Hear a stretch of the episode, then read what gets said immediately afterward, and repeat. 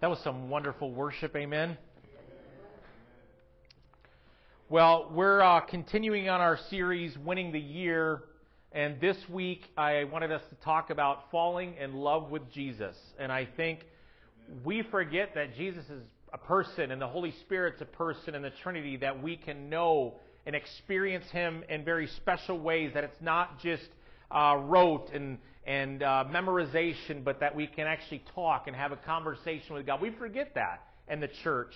And falling in love with Jesus today, for lack of a better term, because it's kind of sloppy to fall in love, because if you can fall in love, you fall out of love, right? So it's, it's very kind of sloppy, but developing a, a passion for Christ like never before. Um, I want to ask today, maybe, what do you love? And what do you love to do? You think about your passions in life. Think about back when you first started dating your spouse. Guys, remember the crazy things you would do and the poems that would come out of you guys? Do you remember those? Maybe not. No, I don't. The, the wacky things you would do for love, right? The feelings that you felt. Remember those wacky feelings? You would climb over mountaintops to, to get to that one that you love. I know I would. I I had to get in a plane for my love. I had to fly to California.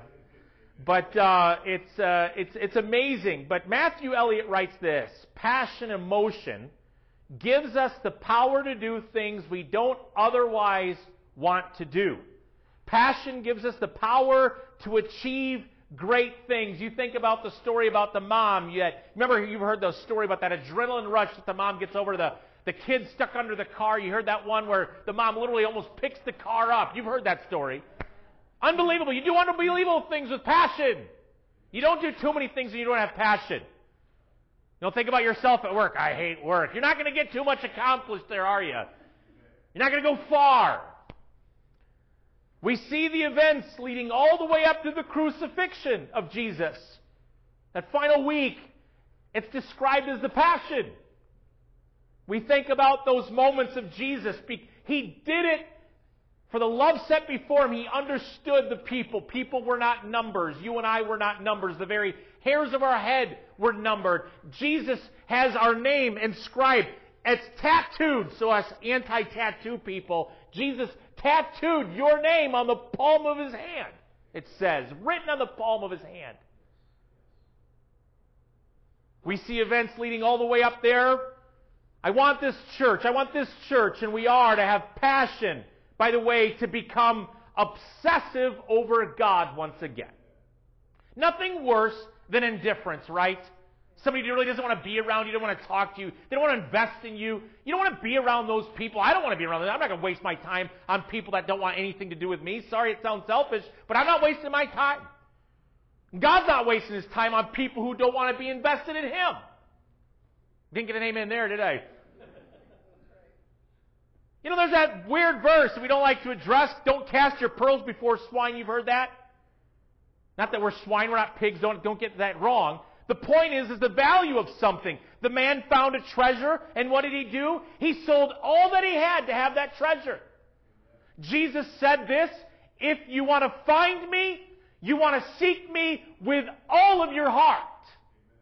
We have identified and come in contact with the portion of religion and Western faith, faith that allows us to do other things and have a little snippet of God on Sundays, and that gives us just enough. I want you to know that if you want to find God, you're going to have to seek God with all your heart. You're going to have to leave that to go to Him. You're going to have to leave other things, and you're going to have to get really obsessive about Christ.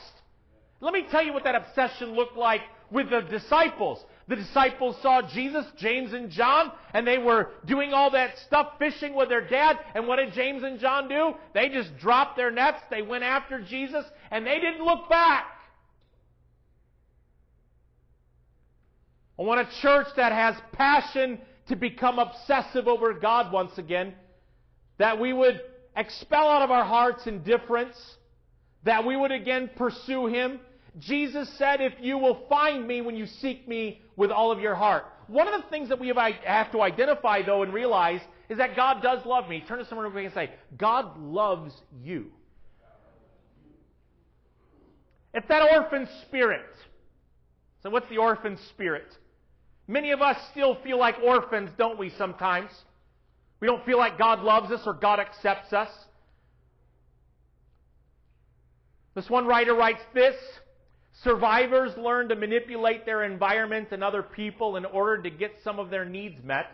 They don't expect to be loved because after years of abandonment and neglect and abuse, they believe they are unworthy of love. They don't expect relationships to last. Why should they? They are not anyone's beloved. It's never been safe for them to trust or to be vulnerable, and they certainly don't have emotional resources to try to meet anyone else's needs, so they take what they can get. And what do you know? Survivors end up creating a reality where they are not loved. I want you to know if you have an orphan spirit today, are you living in a reality today that you've created that says that you are not loved? Young person, old person alike, maybe you lived your whole life thinking that God, no way can God accept me for what I've done. Maybe you think that God has abandoned you. I think one of the beautiful pictures of Christ's love is the parable of the, of the son, the prodigal son, and the dad, just his expression towards him and that he ran towards him. I want you to picture a God who runs towards you and sees you and accepts you and loves you and will change everything about your life. But the orphan spirit is this, this shame that God can accept me. And we continually wear this around our hearts, this cloak around our hearts. One of the most beautiful scriptures I love is that we can approach the throne room of grace with complete boldness. Is it interesting that God calls it the throne room of grace?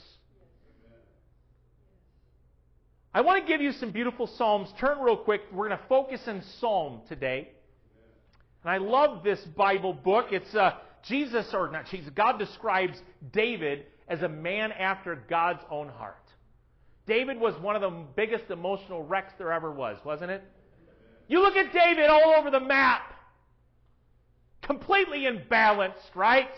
The ark shows up into town and he dances before the Lord. He strips off all his clothes and he is dancing before the presence of God. He's crazy. He's excited. He's going after those things. People in church, we can't get excited, but we can get really excited about the Bears beating the Packers, can't we? Oh man, we paint our faces, our shirts off. We look at that guy and we're next to him and we're high fiving. We don't think anything of that guy. But don't you dare come to church and be excited and emotional. This is God's house, and we're to be reverent here. Folks, can you imagine getting your hands out of your pockets and actually celebrating because of what God's done?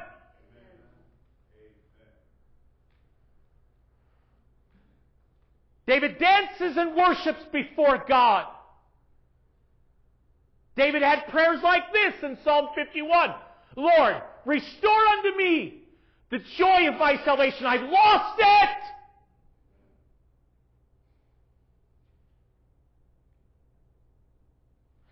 Some of us with that orphan spirit don't even realize that we've lost it. Some of us think that because we've read our Bible and we've tithed this week, that we've got it.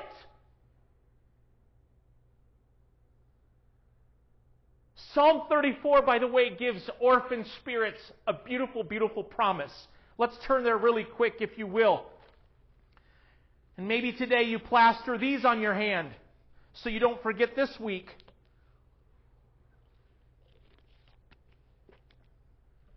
Psalm 34, verse 5. This is for those of you who feel ashamed before God today. Those who look to him for help will be radiant with joy. No shadow of shame will darken their faces. Isn't that a beautiful promise? Today, if you have that kind of orphan mindset where you don't believe God hasn't adopted you, I, I love it that God has adopted us. God has brought us in. God has brought us into His family. He no longer calls us slaves, but brothers and sisters. He brings us into the family, if you will. Verse 6 and my desperation I prayed, and the Lord listened. Psalm 34:18, let's jump there. The Lord is close to the brokenhearted. He rescues those whose spirits are crushed. Maybe your spirit's been crushed. The Bible declares that God is close to you. Has your spirit been crushed? Maybe it was crushed this year. Maybe it was last week. Maybe it was crushed on your way to church today. Maybe it's been crushed slowly over time. And because you've been clouded by all your circumstances, you don't have that passion and that zeal and that love for God that you used to have. Is your heart in need of healing? I proclaim that over to you. Clyde Kilby writes this, and maybe because of your orphan spirit, and I really believe this is for someone here today. He says, I shall not demean my own uniqueness by envy of others. I shall stop boring into myself to discover what psychological or social categories I might belong to. I shall not demean my own uniqueness by envy of others. I shall stop boring into myself to discover what psychological or social categories I might belong to. Do you get that? How many of us, we become too introspective, right? We become too introspective. We, we start diving into ourselves and we start to envy other people and where they're at. We start to look at them and say, well, they're better than me. And see, the orphan spirit says that person is in that place because they're better than me or they did that right and I did it wrong. I want to tell you, it is only by grace we have been saved. We are placed where we are at because God made us uniquely. We were fearfully and we were wonderfully made. You're six four and you have red hair because God made you that way.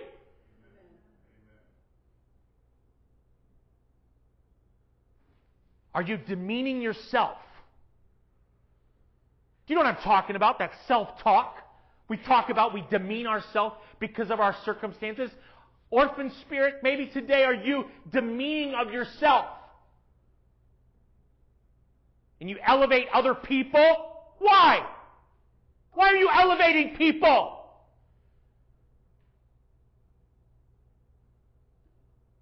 We elevate people in their circumstances and we make people idols and they're not. And we make circumstances special and they're not. You're not an orphan.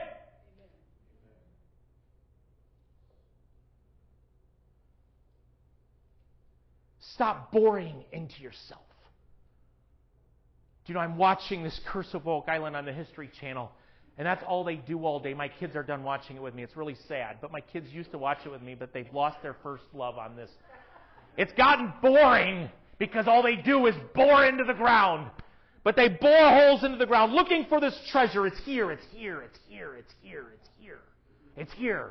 And the next week, well, maybe next week they find the Ark of the Covenant next week and they bore another hole and it's not there. See, but what's really interesting with those treasure hunters, and as they bore into those things, maybe today are you continually boring into yourself? Folks, don't think about yourself all the time. How many of us have thought too much about ourselves? Right? I'm going to show of hands. You think too much about yourself this last week. You think too much about your circumstances. You think too much and you think everything about you is unique in that, like it's horrible. No, it's not. Psalm 103, let's turn there for another beautiful promise. I love this one. Remember the other week we talked about that beautiful promise that Jesus says about us being his little lambs? Remember that one? Psalm 103 is another beautiful one. Psalm 103, 12 through 14. With those of us dealing with an orphan spirit, I want us to know this today. Psalm 103, 12 through 14. He has removed our sins as far from us as the east is from the west. The Lord is like a father to his children, tender and compassionate to those who fear him. For he knows how weak we are. He remembers that we are only dust. Our days on earth are like grass, like wildflowers, we bloom and then we die. The wind blows and we are gone as though we had never been here. But, everyone say, but, the love of the Lord remains forever.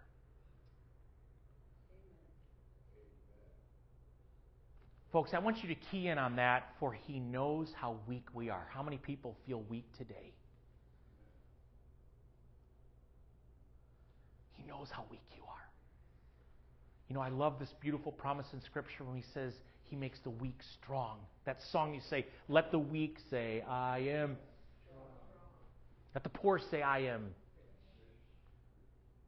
He remembers we're only dust. Folks, I want to tell you today as you bore into yourself, God realizes how weak that you are. And what that should infuse in you an energy to realize that you can trust God because His love for you stands forever and ever and ever and ever. God will never stop loving you. Max Lucado writes We live in a guilt laden world but there is a population of people who discovered the grace of God. They don't drink their guilt away or work it away or chase it away, they give it away.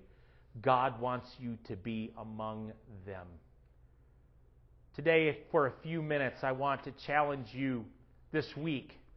Have you ever heard of the term minister to the Lord? You know that you minister to the Lord? That you can?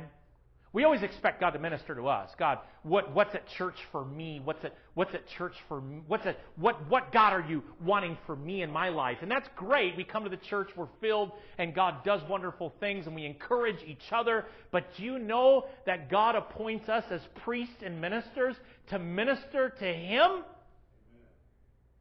You know, the priests would minister before God and they would have these duties, if you will, and they would make sure that the candle would stay lit and all these special things that they would do in the very presence of God. And once a year, they would go to that very, very, very special place. And don't you remember at the cross when Jesus died that that was rent from the top to the bottom so that we could go into that holy place all the time? To minister to Him.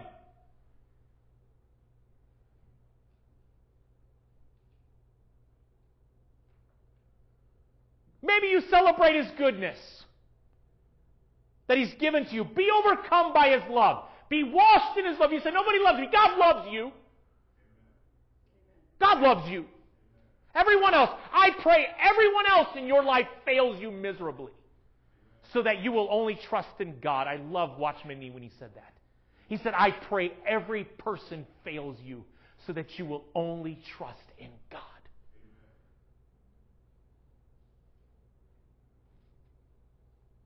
Be overcome by His love. Be overcome by His goodness, His mercy. Do you know, I love the names of God. You know what that does to me? It's not like God is more love than He is justice. Thank God that we serve a God of justice, right?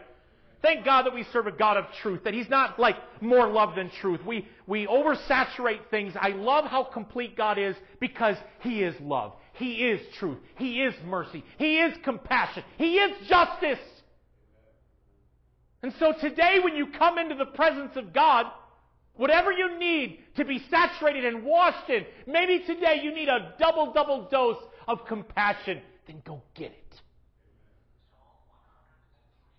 Yes. That's awesome.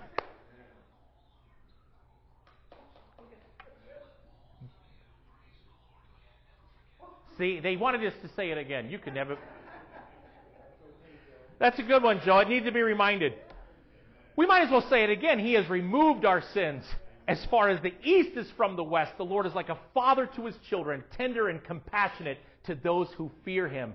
For he knows how weak we are. He remembers we are only dust. Be overcome by his love, his goodness, his mercy, his compassion, his holiness. By the way, it's time for us to focus our hearts again, isn't it? You know, I was telling my wife the other day, it's so hard because we, we listen to different voices and, and I'm all for it. Get, get your information here and do this there. But sometimes, isn't it important for us just to get the voice of God in our life? You know, Jack Hayford said this about evangelical pastors across the globe, and this literally was like 20 years ago. He said, I'm really concerned because the American pastors, I feel like, are getting their information more from Rush Limbaugh than they are the Word of God.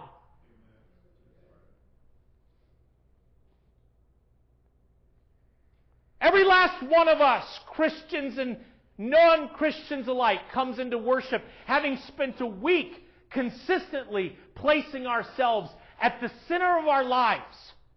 This self centeredness is the disposition of what Paul variously called the old self, the sinful nature, or the flesh. It must first do the work of displacing me. So you want to have your heart filled with love. Do you want to have your mind filled with the presence of God? You are going to have to start displacing yourself. I'm going to have to start displacing myself, getting myself off the stage and allowing God to come back into the stage again. Remove yourself from center stage. I know it's hard in this society nowadays because everybody loves the center stage. By the way, you know what's beautiful about the gospel? You know what needs to be set up against? And this is why the gospel is offensive. And as the world becomes more and more non offensive or trying not to offend people, the gospel really becomes really offensive. Because the gospel is set, and people forget this the gospel, the cross, is foolishness to the world, is set up against the backdrop of Steve's sin and Steve's need. So when you see the cross, and the background of it is my whole life and my need for Christ and my absolute failure. The gospel is good news, but it's a wrecking ball to people's lives. Don't you ever forget it. The gospel never was meant to make self improvement for you. The gospel was meant to completely and utterly destroy the old man in your life. Skye Jethani writes Ignatius Loyola examined his day with consolation, he called it, this is times of moving towards God. The opposite is desolation, moving away from God. Have you maybe thought that mentally, in the thoughts that you think all day, do you think some of your thoughts drive you towards God or drive you away from God? You, you be the judge. And I don't know about you, but so many times my, my mind gets inundated with thoughts of desolation and hopelessness. And guess what those thoughts start to do? They start to drive me away from God consolation. I console myself in the Word of God. Now I am getting driven to the wonderful nature of who God is. Too many times we drive ourselves mentally into desolation. And I call these days, anybody ever have these normal days? Anybody have a normal day this week, right?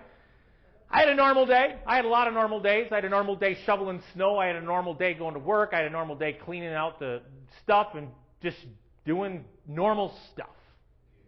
No fireworks. Where's the fireworks like Moses had? Oh, Moses had a lot of normal days. You don't want to be Moses.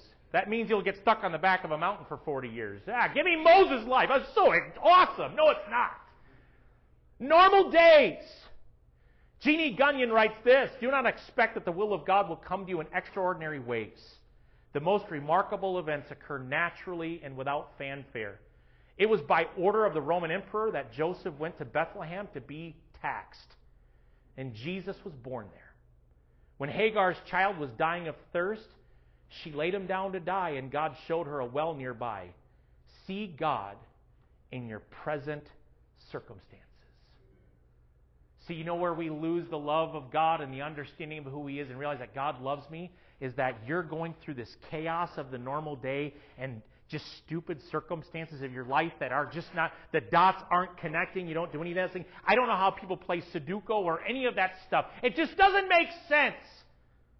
And here God puts all of those different things together for us wonderfully and in beautiful ways. I was putting equipment back into the garage, and my thoughts were quickly thinking about that of, of here I am, I'm like 44 years old, and I remember back to my teenage years how God was faithful to me. How did I get here today, God? How did I get where I'm at?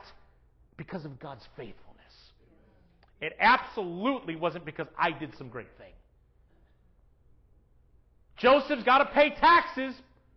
Boy, Angels didn't carry Mary to Bethlehem. Joseph, we got this. Let's take her. And there's this chariots that came down and fire protected them. Go pay taxes, Joseph. I don't even know if I've got enough this year, Mary. How are we going to pay the taxes? Being self employed takes a whole other thing when you pay taxes.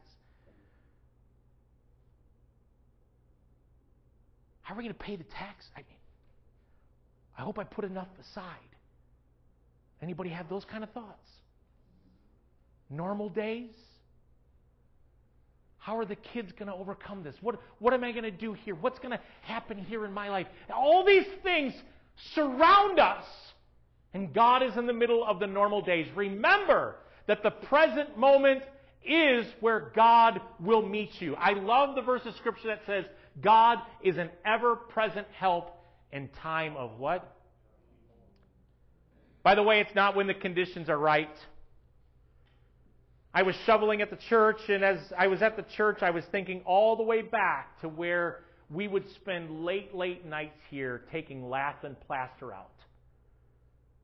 And I thought about all that. I was in the cafe. I remember the first day I was here. I was so excited pulling that lath and plaster out here. We were here past midnight. It was awesome time. You have your hard hat on. I remember the kids when they were little, they would come in here and see. I'm like, isn't this great? And there was literally just sticks on the wall. This is fantastic. It looked worse than it ever had. I'm like, no, can you see this? I mean, I was excited to bring people through and see, is that same kind of excitement and tenacity there? Meet God here now. I Was complaining about the weather. It's so cold, all the snow. I'm done with the snow. Anybody done with the snow? And the Lord says to me, it was funny how He talks to me. You know how God talks to you with your personality? He does that. God's a personal God. So He'll speak to you where you're at. So He's like, hey, Stephen, would it be all right with you if I gave you four more weeks of snow? Would that be okay? And I realized what He was saying. Like He's God and I'm not, basically. Like, would you be fine with that or will that ruin your day? See, some of us look at our present circumstances and we say, well, that's ruined my day. We go to bed knowing that the day is already ruined. Tomorrow's going to be ruined. I know there's going to be more of this.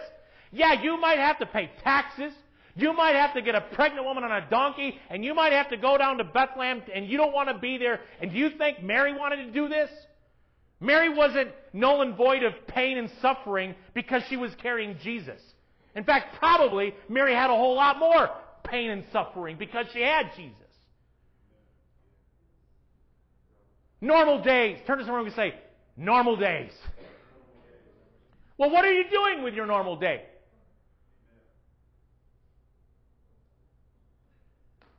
I was yesterday, I sat there, and this is how your normal day should work, and this is how you got to see God in your normal day. I was sitting there, I'm like, man, I can't go for walks again. It's like 800 below zero. We got 80 feet of snow, and nobody does their sidewalks, God. I can't go for a walk today.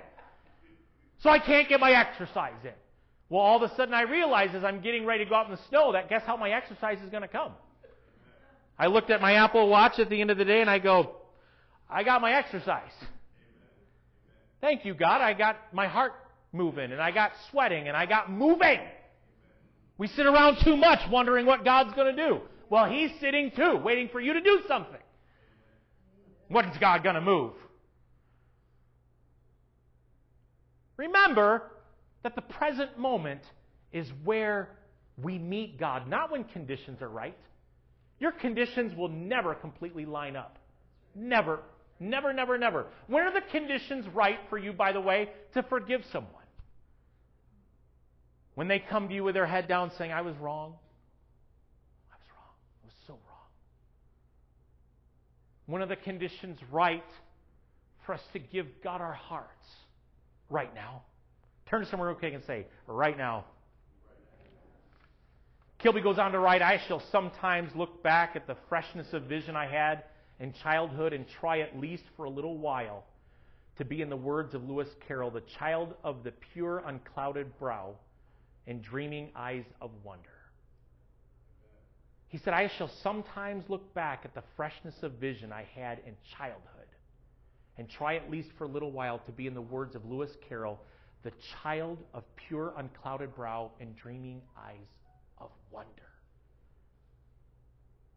Today, maybe you peel your adult big boy eyes off and your knowing eyes. I know everything now. I've got it all figured out. And you peel them back, and maybe you get the eyes of wonder back like a child. Do you, do you know that God's kingdom is like little children. Remember when all the little children ran up to Jesus and all the disciples were saying, They're interrupting the service, Jesus. Let them come up here because this is what the kingdom is all about. Maybe if we get that picture back again, maybe we'll be like little kids in the church again and we'll run around for excitement for what God is doing. You have a secret flame, by the way. Jeanne Guyon goes on to write as the outer man is reduced, the inner man grows stronger. Although God's work in you may not be as apparent as before, it is no less real. How many of you know there are times and seasons in your life where you just don't feel like the flame is there? And you almost feel guilty because it's not. And I think this that love is not a feeling, it's an act of your will. And there is something in your life where, yeah, the feelings might come and go, so to speak, the feelings, but knowing that you are in God is a very beautiful thing. God's work in you, the outward man is falling off, but the inward man is going from glory to glory. There is a secret flame that burns continually and quietly in your spirit. This intense and constant flame weakens your natural strength as it cripples your ability to do anything outside the will of God.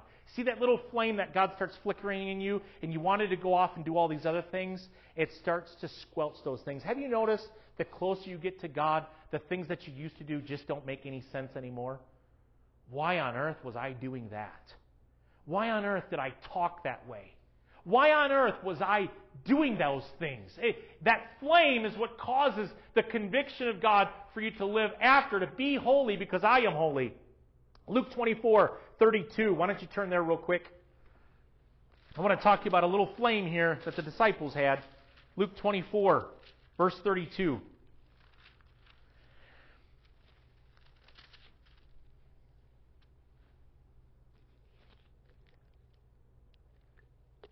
The walk to Emmaus.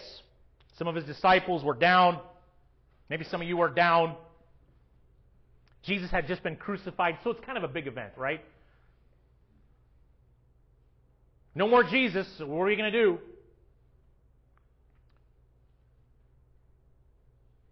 And they spoke to each other after Jesus took them through writings of Moses, it says in 27, all the way through the prophets, explaining all the way through the scriptures and the things concerning himself. In verse 31, it says, Suddenly their eyes were open, and they recognized him, and at that moment he disappeared. Love that. And they said to each other, Didn't our hearts burn within us as he talked with us on the road explaining the scriptures to us? You want to have your heart burn again? I'm going to give you a little hint. You can go through all your tips and continually go through all your stuff. But until that Word of God starts to be hidden in your heart, it's not going to burn like you want it to burn.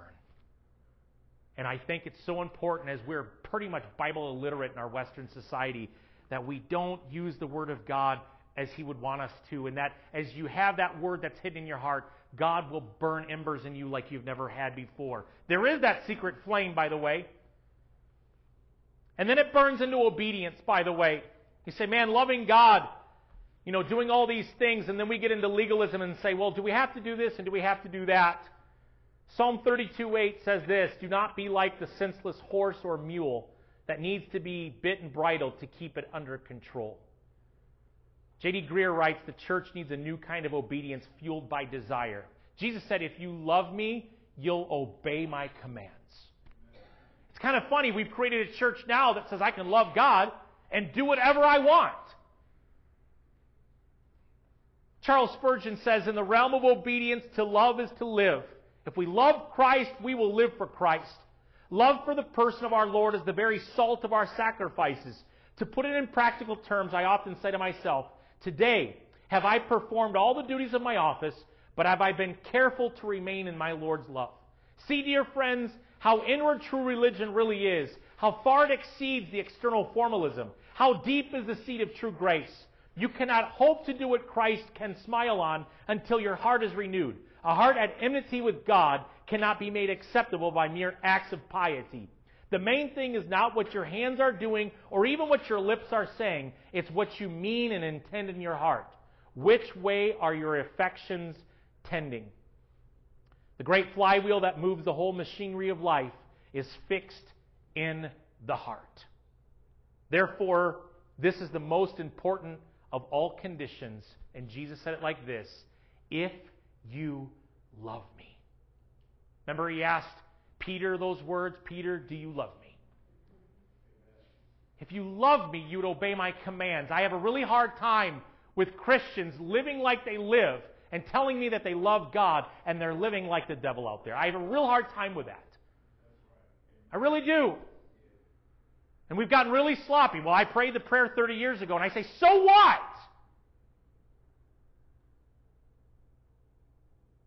Do you love me? Can you imagine if we set our marriage up that way? Well, I love you, honey. And then you go off and do whatever you want? But I love you. No, there were commands and there's a covenant that God invites us to and takes us on. And if we truly loved God, it wouldn't just be church and it wouldn't just be piety, but we would truly want to serve Him. By the way, it's the kind of love that caused Peter to hang on a cross upside down. It's the kind of love that caused Moses to reject what the Egyptians had given him to say, listen, I want to be with my people. That's the kind of love. It's the kind of love that says to Shadrach, Meshach, and Abednego, you all can bow, but I'm not bowing. And it's going to be the kind of love that the Christians in 2021 say, no, this is how a believer in 2021 should live. It's so important for us to get this right. If you love me, you would obey my commands. And you can be the believer who goes through Scripture and cut out sections of it that you don't like. But always remember that it is the Word of God, and it's alive and it's active. Matthew Elliott writes, What's the difference between love and duty? Why is love a higher goal? One answer because duty never motivated anybody to do anything great. What's the difference between love and duty for you? Maybe some of you are doing Christian walk out of duty and you forgot that love is so greater. You say, God, my heart is cold. Light it on fire once again. Encounters with God, by the way, will cause you to step out and do some pretty amazing things for God. Encounters will, with God will cause you to step out of your little comfortable zone and actually see your neighbors and talk to them and be with them. Do you know what's weird about the church is you need people. You need people. I think it was Linda that came up to me and said, Hey, I just need a hug today. That was fantastic. She was so excited to get in here, and it completely turned me upside down today during worship as I thought about that. She goes, I just need a hug. See, we need people. We can do without our phones. We can do without TV, but you know what you can't do without? People.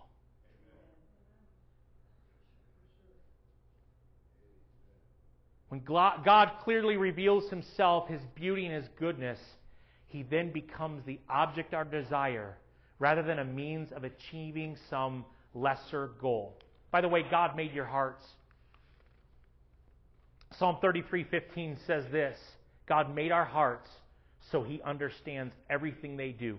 We discover that we are his beloved children, that his joy is not found in using or controlling us as instrument of his will, but rather objects of his love.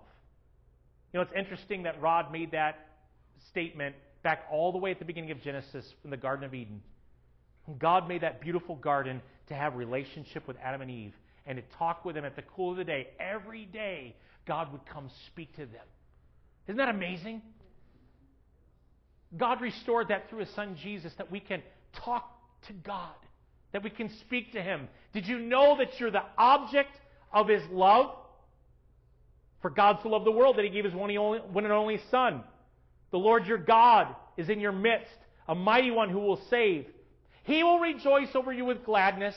He will quiet you by his love. He will exult over you with loud singing. Isn't that amazing? He quiets us with his love. And he will exult over us with loud singing. I remember when Anne was getting ready to have I forgot which kid she was having, but I was laying next to Ashley. No, it'd be Hunter. She was going to have Hunter.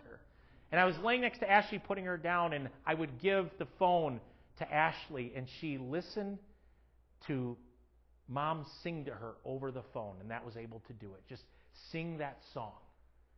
Isn't that a cool thing?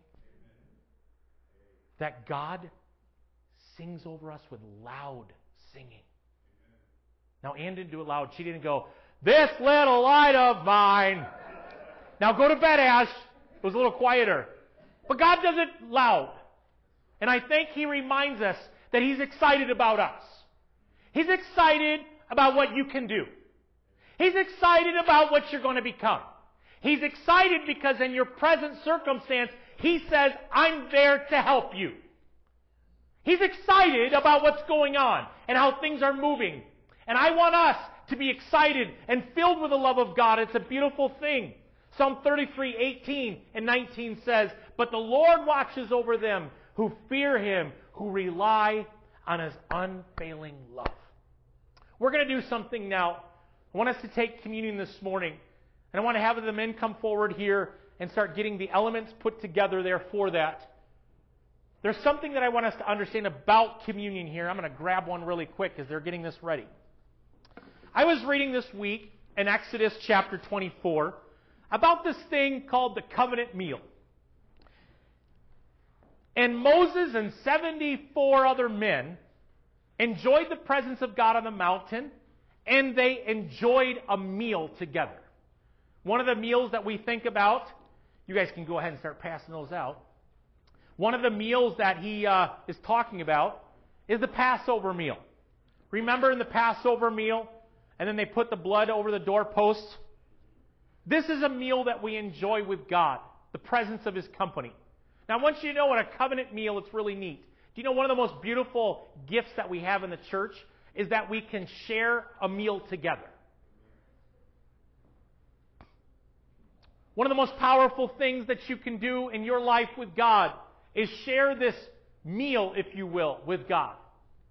The juice and the bread, which represents the blood and body of Jesus Christ, that we covenant with God. And you know what Jesus did? We talked about peace when he blew that shofar. What this does this morning is we are at peace with God. He made peace with us. We didn't make peace with God, God made peace with us. And I am dripping stuff everywhere. Oh no, I did it backwards. I opened the cracker first. See if I got it. These are tricky. I might need to get a new one. Let me get a new one here, sir. Thank you.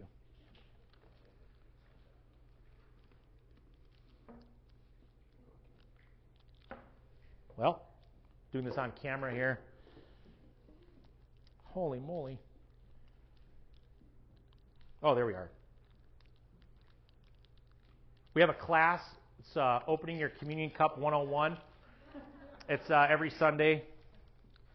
All right, there we are. Wow. So we have covenant meal this morning. And I want us to think about the amazing love of God today. That they enjoyed his fellowship. I want you to think of this meal right now in the terms of fellowship. I think for too long we've thought when we take this that God will strike us down with lightning and kill us if something's wrong in our life. I want you to know today that yes, this is a time of repentance and reflection, but it is also a time of enjoying the fellowship and the company of God. You think of it like this. If you went to a really awesome meal, isn't it fun when you go with the family and friends that you're with and you have a really good steak or if you have a lobster, think of that meal that you love to have and you enjoy the company of those people. When Jesus died on the cross, He allowed us to have covenant meal with Him. Like that Passover meal where we reflect on the bitter herbs, which is our sin, and where we went to, all the way to the beauty of what God did for us on the cross. And that lamb that was sacrificed for the sins of the whole world. I want to play this song, and as Hunter cues that up, I'm going to play it a couple times, and then I want us to enjoy communing together this covenant meal.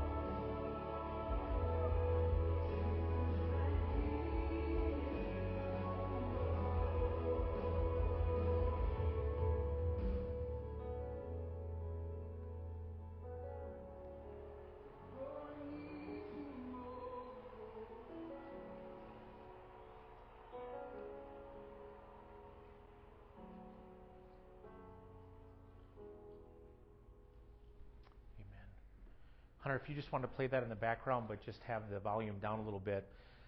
Um, I wanted us to take this together, this covenantal meal, and think about the power of God in your life and how much He loves you, how much He cares for you, and the price He paid for your life.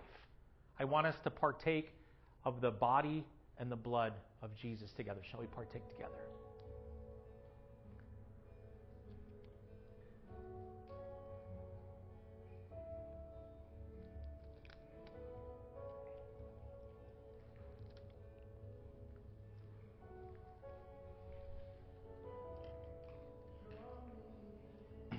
Father, we thank you for today. And we just thank you so much for your presence in our life and what you've done. And God, how we were sealed. We are sealed by the blood of Jesus Christ. And we love you, God, and we thank you that we love you because you first loved us. And it's not because of anything we've done today. It's not in our own goodness, but it's in your grace, God. And we place our faith in you. We thank you, God, that when we call upon you, we are saved. And Father, I pray for anyone out there today, and maybe with every head bowed and every eye closed, today, first and foremost, you would say, I don't know Jesus Christ as my Lord and Savior. The Lord declares in His Word, call in the name upon the Lord, and you will be saved. I want us to pray this prayer together. Everyone in this place. Dear Jesus, thank you for your presence. And thank you for forgiving me and giving me new life. Thank you for dying on the cross for my sins, my setback. Thank you, God, for taking it all for my sake. God, I give you my life. I give you everything. And I will serve you with all of my heart. In Jesus' name. Amen. With every head bowed, maybe there's something this morning, today, that speaks to you about this orphan spirit. And maybe today you've had shame in your life and in your heart, and you haven't been able to shake it off. And I want you to know that God is as close, and He's close to the brokenhearted. And maybe your spirit is broken today, and you've been enveloped with the pain of the past, whatever it is. And God wants to give you a new lease and saying, You are not an orphan. And today, dear loved one, maybe you get that. Maybe you got it minutes ago. But today, if that's been something that you've been bearing around, maybe you've got a weight of that, and you've been carrying around like chains and weights. Today, if that's you, would you lift your hand? I want to pray with you today. If anyone in here has that, thank you, thank you, thank you.